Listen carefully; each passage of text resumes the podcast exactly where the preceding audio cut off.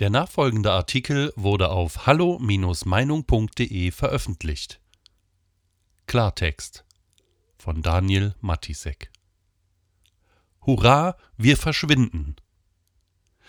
Wer als hier geborener Deutscher ohne Migrationsgeschichte bei bestimmten Gelegenheiten auf Bahnhofsvorplätzen, in den Foyers von Einkaufspassagen, vor Schulhöfen in Großstädten oder in bestimmten Stadtvierteln den bangen Eindruck äußert, er fühle sich zunehmend fremd im eigenen Land, wird nicht nur schnell zum Rassisten und suspekten Fremdenfeind abgestempelt, sondern muss sich auch anhören, mit Zahlen lasse sich dies nicht belegen. Tatsächlich nämlich gäbe es eher zu wenig als zu viel Einwanderung. Deshalb wird nicht nur eine Migrantenquote im öffentlichen Dienst, Rundfunk, Kulturbetrieb und Ähnliches gefordert, sondern eine noch aufnahmefreundlichere Politik, wie sie die Grünen in ihrem Wahlprogramm, das man als Anleitung zur finalen Zerrüttung der deutschen Restsubstanz beschreiben könnte, unverblümt artikulieren. Und auch die F D P fordert akut fünfhunderttausend Zuwanderer mehr, um die demografische Lücke auszugleichen. Diese Lücke wird in Wahrheit längst geschlossen. Und zwar nicht nur durch die auch in Pandemiezeiten anhaltende Massenflucht und illegale Einwanderung, sondern sehr wohl durch eine steigende Geburtenrate. Allerdings nicht in der autochthonen Bevölkerung, die im Sprachgebrauch hier lebender Türken und Araber, neuerdings aber auch der Bundeszentrale für politische Bildung, Kartoffeln heißen, sondern eben gerade in Zuwanderfamilien. Liegt die Fruchtbarkeitsrate der deutschen Frauen bei gerade noch eins Komma fünfundfünfzig Kindern pro Frau, Tendenz fallend, ist sie bei Einwandererinnen aus muslimischen Ländern mit über eins Komma neun fast ein Drittel höher. In Großbritannien ist sie sogar bereits doppelt so hoch wie bei den einheimischen britischen Frauen. Bei einzelnen Ethnien übersteigt sie allerdings den Durchschnittswert massiv. In Afghanistan hat eine Frau im Schnitt etwas über fünf Kinder. In Pakistan fast ebenso viele. Bei Syrerinnen sind es auch nach der Flucht aus dem Bürgerkriegsland immer noch im Schnitt drei Komma fünf Kinder pro Frau. Mit zunehmender Menge an Einwandererfamilien in den Reihen der sogenannten Geflüchteten aus diesen Staaten verschiebt sich auch die Bevölkerungszusammensetzung. Zunächst noch fast unmerklich. Ab einem gewissen Punkt dann jedoch mit geometrischer Geschwindigkeit. Die Zukunft dieser demografischen Entwicklung lässt sich schon heute in heiklen Zahlen ablesen, über die der gemeine Durchschnittsalman nur über Umwege erfährt, oft im Halb- und Nebensatz versteckt und im Zuge wolkiger politischer Absichtserklärungen zum Thema Integration, weswegen auch nur den wenigsten deren Tragweite und Brisanz bewusst wird. So entstammen derzeit fast vierzig Prozent der unter fünfzehnjährigen in Deutschland Zuwandererfamilien. Dies ist der Mittelwert für die gesamte Bundesrepublik. Da der Migrationsanteil auf dem Land und in den ostdeutschen Flächenländern deutlich geringer ist, muss dies zwingend bedeuten, dass vor allem in den westlichen Ballungsräumen mehr als die Hälfte bis zu zwei Drittel der nachwachsenden Generation Ausländer sind oder von Ausländern abstammen. Und bei den unter Sechsjährigen sind deutsche Kinder zahlenmäßig bereits deutlich in der Minderheit. Welche Auswirkung diese sich selbst beschleunigende Entwicklung zwangsläufig kulturell, ideell und sprachlich haben muss, das ist bei solchen Dimensionen keine Frage von Mutmaßung oder Spekulation mehr, sondern eine mathematische Tatsache. Nicht nur die Deutschen als Kulturvolk und Traditionsgemeinschaft werden verschwinden, auch wird sich die mitteleuropäisch-westliche Identität dieses Landes binnen weniger Generationen verflüchtigen. Die christlich-jüdische Geistesprägung, das große Erbe der Aufklärung und die Verwurzelung im westlichen Wertekanon werden unweigerlich wegerodiert. Da es sich beim größten Teil dieser Jugend mit Einwanderer- und Fluchtgeschichte um Menschen aus dem islamischen Kulturkreis, ja oft aus gescheiterten Gesellschaften mit archaischen, antimodernen Paradigmen handelt.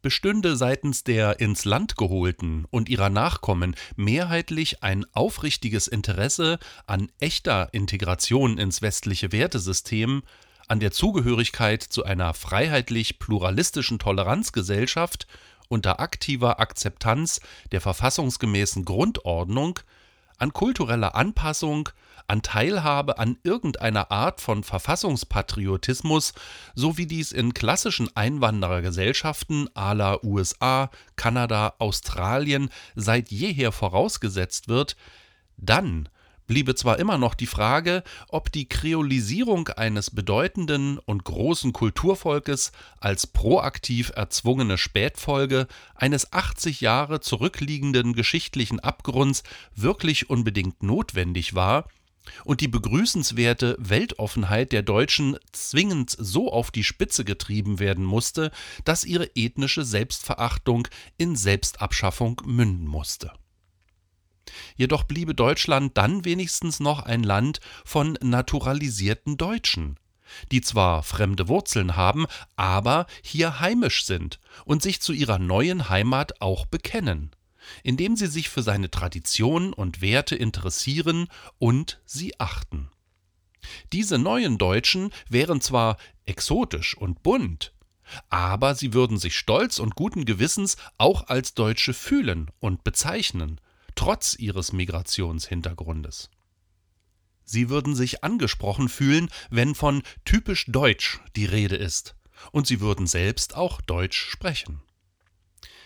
Bekanntlich haben wir es bei der Mehrheit unserer Einwanderer, zumindest jener der letzten zehn Jahre, mit dem genauen Gegenteil zu tun. Überall schießen Parallelgesellschaften ins Kraut. Vom Ausland gesteuerte islamische Verbände hegen die trotzige permanente Erwartungshaltung, die Deutschen müssten sich im eigenen Land den Sitten und Gebräuchen ihrer Neubürger anpassen. Ihre Anmaßung wird nicht in die Schranken gewiesen, sondern trifft auf einen servilen Anbiederungskomplex derer, die es gar nicht abwarten können, dass sich dieses Deutschland bis zur Unkenntlichkeit verändern möge. Konvergenz beider Seiten, nicht nur auf der aufnehmenden Seite, wie sie für jegliche Integration unverzichtbare Voraussetzung ist, fehlt hier oft völlig.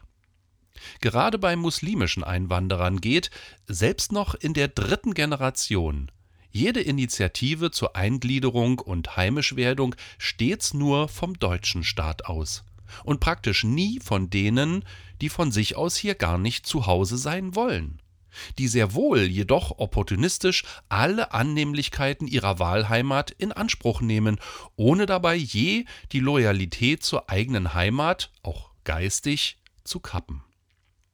Die Erdogan-U-Boote in der deutschen Nationalmannschaft vom Schlage Mesut Özil lassen grüßen. Und so ist es gar kein Wunder, dass eine naive und blinde Politik diesen Kurs des Fördern ohne zu fordern, des weiterhin ungebremsten Zustroms von mehrheitlich kulturell schlicht inkompatiblen Personen, die sich zudem schneller und zahlreicher fortpflanzen als die indigene Aufnahmegesellschaft, unbeirrt fortsetzt. All die jetzt schon nicht mehr zu bewältigenden Herausforderungen sind nicht mehr zu schaffen. Sie waren es vor Corona nicht und sind es seither erst recht nicht. Selbst dann nicht übrigens, wenn hierbei ein eigenes Interesse der abzuholenden und zu integrierenden bestünde, sich für dieses Land einzusetzen und es mehrheitlich nicht nur als Beutenation zu betrachten. All dies führt Deutschland unweigerlich immer schneller in eine neue gesellschaftliche und soziale Lebenswirklichkeit, die irgendwann von jener in den Herkunftsstaaten der Migranten nicht mehr zu unterscheiden ist. Womit dann glücklich hier die Verhältnisse herrschen, vor denen die Eingewanderten aus mehrheitlich wirtschaftlichen Gründen, zu einem geringen Teil auch tatsächlichen Fluchtgründen, weggelaufen sind. Dies ist eine mathematische Gewissheit. Und doch hält sie die politisch Handelnden nicht von ihrer bevölkerungs- und kulturpolitischen Geisterfahrt ab.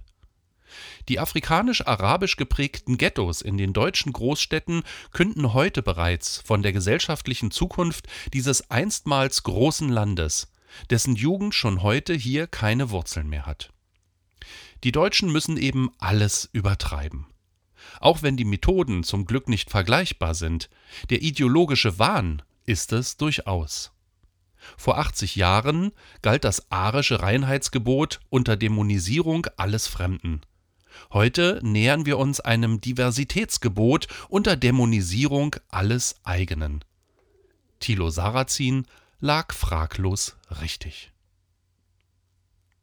Weitere Beiträge finden Sie auf hallo Bindestrich meinung Punkt de. Wir freuen uns auf Ihren Besuch.